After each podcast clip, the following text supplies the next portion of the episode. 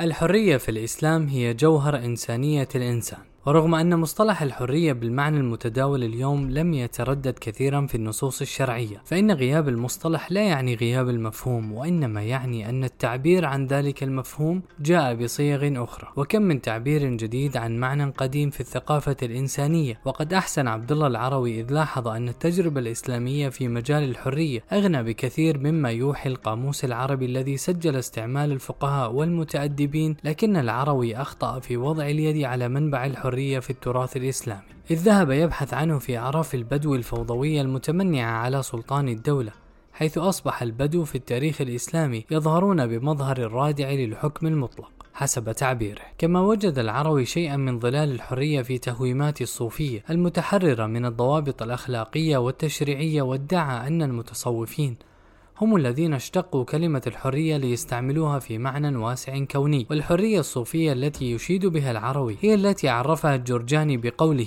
الحرية في اصطلاح أهل الحقيقة الخروج عن رق الكائنات وقطع جميع العلائق والأغيار، وهي على مراتب، حرية العامة عن رق الشهوات، وحرية الخاصة عن رق المرادات لفناء إرادتهم من إرادة الحق، وحرية خاصة الخاصة عن رق الرسوم والآثار لانمحاقهم في تجلي نور الأنوار. وهذه الحرية الوهمية المنبتة عن صراع الحياة مجرد استبطان لمفاهيم عتيقة من الديانات الشرقية تضرب جذورها عقيدة الفناء النيرفانا.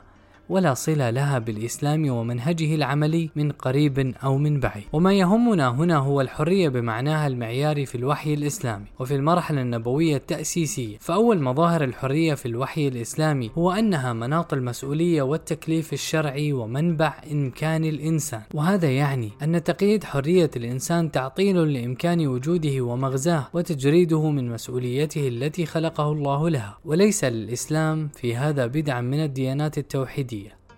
فكل من هذه الديانات انبتت على مبدأ تذكير الإنسان بكرامته الإنسانية واستحثاثه على الخروج على مألوفه وتغيير نفسه وواقعه، وكما لاحظ العلامة محمد عبد الله دراز فإن الأديان في كل صورها تقف إلى جانب الأمل والإمكان والحرية والاختيار في مبدأ الأشياء، وفي الأديان السماوية يتجسد ذلك الصوت الإلهي الذي ينادي الإنسان من أعماق روحه مستحثا له على استكمال فطرته، زاجرا له عن الاكتفاء بنظر نظره في حاضر الأشياء وحاضره عن التطلع إلى مبدئها ونهايتها ومبدئه ونهايته. فالدين يعلم الإنسان المسؤولية والمسؤولية تستلزم الحرية والإلزام الأخلاقي الذي جاءت به الأديان التوحيدية. لا يمكن أن يكون قهريا لأنه بذلك يفقد صفته الأخلاقية. إذ لا يوصف العمل بالأخلاق إلا إذا كان لدى الإنسان الخيار في فعله وتركه. وهنا قد يرد تساؤل مفاده. إذا كانت الحرية مناط المسؤولية الأخلاقية فلما لم يرد في الوحي الإسلامي إلغاء الرق؟ والرق أسوأ أنواع الحجر على الحرية الإنسانية ويحتاج الجواب عن هذا التساؤل. إلى إيضاح يجرد نص الوحي من ملابسات التاريخ فالمعروف تاريخيا أن أصل الاسترقاق ابتداء هو الأسر في الحرب. وقد قال تعالى في أسر الحرب فإما منا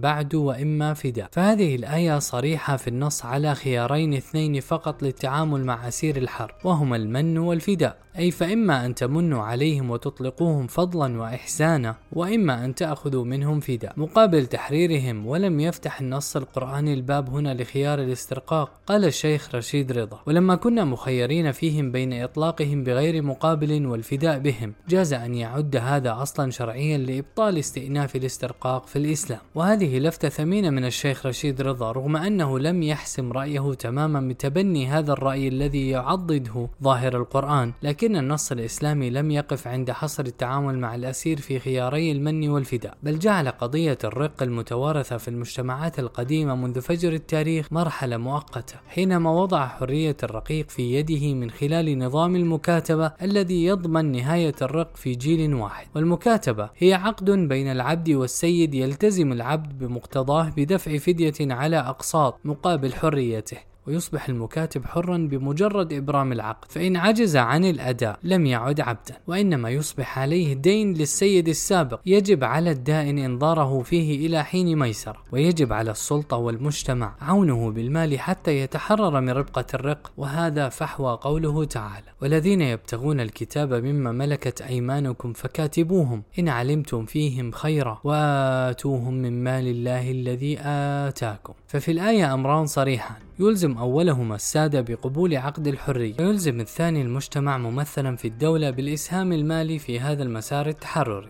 وقد شاع في المطارحات ذات الصلة بقضية الرق في الإسلام هجوما ودفاعا أن الإسلام اكتفى بالدفع إلى تحرير الرقيق دفعا أخلاقيا غير ملزم بحظه على اعتاق الرقاب باعتبار ذلك من أعظم القربات التطوعية وأنه لم يحرر الرقيق قانونيا بفرض إجراءات عملية ملزمة بتحريره وهذا الرأي خير سديد إذ هو ينطلق من التسليم بفهم فقهي شائع يناقض ظاهر كتاب الله عز وجل في آية المكاتبة لقد جعل القرآن الكريم حرية العبد بيده بيده حينما ألزم ملاك العبيد بالمكاتبة في أمر صريح لا لبس فيه. فالمكاتبة تمنح العبد حق تحرير نفسه إن قدر وتوجب على المجتمع عونه على ذلك إن لم يقدر. وهو ما يعني أن النص الإسلامي وضع في يد كل منهم مفاتيح الانعتاق الذاتي. وألزم المجتمع والدولة بمعاضدته في ذلك. وقد كان عمر بن الخطاب يضرب السادة الذين يأبون اعتاق عبيدهم عبر نظام المكاتبة. عن أنس بن مالك قال أرادني سيرين على المكاتبة فأبيت عليه.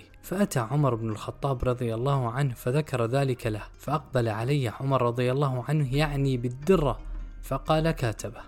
فانظر كيف هجم عمر بصوته على رجل في مقام الصحابي أنس بن مالك. وألزمه بقبول عقد المكاتبة مع عبده سيرين. ثم انظر كيف ميع الفقهاء الأمر فيما بعد. فقالوا إن الأمر بالمكاتبة ليس للوجوب بل للاستحباب أو حتى للإباحة. وبهذا الرأي المرجوح الذي يسد باب الانعتاق الذاتي قال أكثر الفقهاء. لكن ابن حزم وقف للفقهاء بالمرصاد ببيانه وبيناته ووصف آراءهم العازفة عن ظاهرة القرآن ومقتضى العدل هنا بأنه تشغيبات ووساوس ومضاحك. قال ابن حزم وأمر الله تعالى بالمكاتبة وبكل ما أمر به فرض. لا يحل لأحد أن يقول له الله تعالى افعل فيقول هو لا أفعل ثم أوضح أن وجوب المكاتبة هو مذهب الصحابة وكان الأولى بالفقهاء أن لا يخالفوهم فيه. قال ابن حزم فهذا عمر وعثمان يريانها واجبة. ويجبر عمر عليها ويضرب في الامتناع عن ذلك والزبير يسمع حمل عثمان الآية على الوجوب فلا ينكر على ذلك. وأنس بن مالك لما ذكر بالآية سارح إلى الرجوع إلى المكاتبة وترك امتناعه فصح أنه لا يعرف في ذلك مخالف من الصحابة رضي الله عنهم وخالف في ذلك الحنفيون والمالكيون والشافعيون. فقالوا ليست واجب وموه في ذلك بتشغيبات وهذه وساوس سخر الشيطان بهم فيها وشواذ سبب لهم مثل هذه المضاحك في الدين فاتبعوا باعوه عليها. وربما اعترض من يحسنون الظن بالتاريخ متسائلين. وكيف يتصور استمرار الرق طوال مسار التاريخ الإسلامي رغم وجود هذه النصوص القرآنية الصريحة؟ والجواب أن بقاء العبودية الاجتماعية التي تتجسد في الرق لا يختلف من المنظور التاريخي عن بقاء العبودية السياسية المتجسدة في الملك العضوض. فالتاريخ ليس حجة على الوحي بل الوحي. هو الحجة على التاريخ أما الحرية بمعناها السياسي. فحاصل الأمر فيها أن السلطة السياسية من حيث هي مؤسسة قيد على حرية الفرد وحركة الجماعة. حتى وإن كان ذلك القيد في أصله ناتجا عن عقد اجتماعي طوعي. ولذلك لزم التأكيد على حرية المبادرة الفردية والجمعية دون رقابة أو قيد من السلطة. وتتجلى الحرية في أغلب أمهات القيم السياسية الإسلامية. فبعض الحريات الفردية مندرجة ضمن مبدأ التكريم الإلهي والاستخلاف في الأرض. وبعض الحريات العامة متضمنة في مبادئ العدل والشورى ومنع الإكراه في الدين وغيرها من قيم سياسية منصوصة. وقد اتسم نموذج الدولة النبوية في فجر الإسلام بمرونة كبيرة في التعاطي مع المبادرات الفردية والجمعية. واحتواء للبنى الاجتماعية القائمة وميل إلى النظام اللامركزي الطوعي الذي استوعب القبائل والأقوام دون أن يهشم بناءها الداخلي أو يرهق كاهلها بالضرائب والمكوس أو يفرض عليها نظاما إداريا قهريا كثيفا مسلطا من فوق. فكانت الدولة الإسلامية في العصر النبوي. أشبه ما تكون بكونفدرالية من القبائل والأقوام تجمعها غاية ورسالة واحدة أكثر مما تجمعها بنية إدارية صلبة. وقد ترجع الرخاوة البنيوية في دولة النبوة والخلافة الراشدة جزئيا إلى الفراغ السياسي العربي من تقاليد الدولة. على نحو ما سنفصله لاحقا لكن قرائن نصية تدل على أن بعض تلك الرخاوة كانت سماحة مقصودة وتحميلا للناس أفرادا وجماعات مسؤولياتهم وتجنبا متعمدا للقهر السياسي ومخالفة واعية للسائد من مركزية جبرية في الإمبراطوريات المحيطة بجزيرة العرب آنذاك. وربما يفسر هذا المنحى تشديد النبي صلى الله عليه وسلم في تحريم المكوس أي الضرائب والإتاوات الظالمة التي لا يراد بها تحقيق الخير العام والتضامن الاجتماعي. ومن ذلك حديث لا يدخل الجنة صاحب مكس. لكن الدولة النبوية كانت أيضا دولة تضامن وعدل اجتماعي بدأت بذرتها. في المدينة بإعلان المؤاخاة بين المهاجرين والأنصار. مؤاخاة تجاوزت العواطف إلى المشاركة العملية في أعباء الحياة ثم كانت الدولة ملتزمة برعاية المحتاجين والضعفاء وكل من لا راعي لهم كما يجسده قول النبي صلى الله عليه وسلم أيما مؤمن مات وترك مالا فليرثه عصبته من كانوا ومن ترك دينا أو ضياعا فليأتني فأنا مولاه. وفي رواية من ترك مالا فلأهله ومن ترك دينا أو ضياعا فإلي وعلي. ويطغى على الفلسفة السياسية اليوم النزاع بين منظور العدالة التوزيعية الذي تبناه الفيلسوف السياسي الأمريكي جون رولز في كتابه نظرية في العدالة ومنظور الحرية الفردية الذي تبناه فيلسوف سياسي أمريكي آخر هو روبرت نوزويك في كتابه الفوضوية والدولة واليوتوبيا. وتميل مدرسة العدالة التوزيعية إلى أن رسالة الدولة هي تحقيق العدل للمجموع. لا مجرد تنمية ذات الفرد وقد صدر رولز كتابه المذكور بقوله إن العدالة هي الفضيلة الأولى في المؤسسات الاجتماعية كما أن الحقيقة هي الفضيلة الأولى في الفكر. وربما يذكر ربط رولز هنا بين الحقيقة في الفكر والعدالة في المجتمع بربط ابن تيمية بين العلم والعدل حتى توصل إلى أن الدين كله العلم والعدل وأن السنة مبناها على العلم والعدل. أما نوزويك فينتمي إلى تراث الليبرالية التقليدية وهو يدافع عن دولة الحد الأدنى minimal state التي ترعى نماء الفرد أكثر مما ترعى العدل في المجتمع. وهذا المنحى امتداد للخط الفكري الليبرالي الذي بدأه المفكر الإنجليزي جون ستيوارت ميل في رسالته عن الحرية.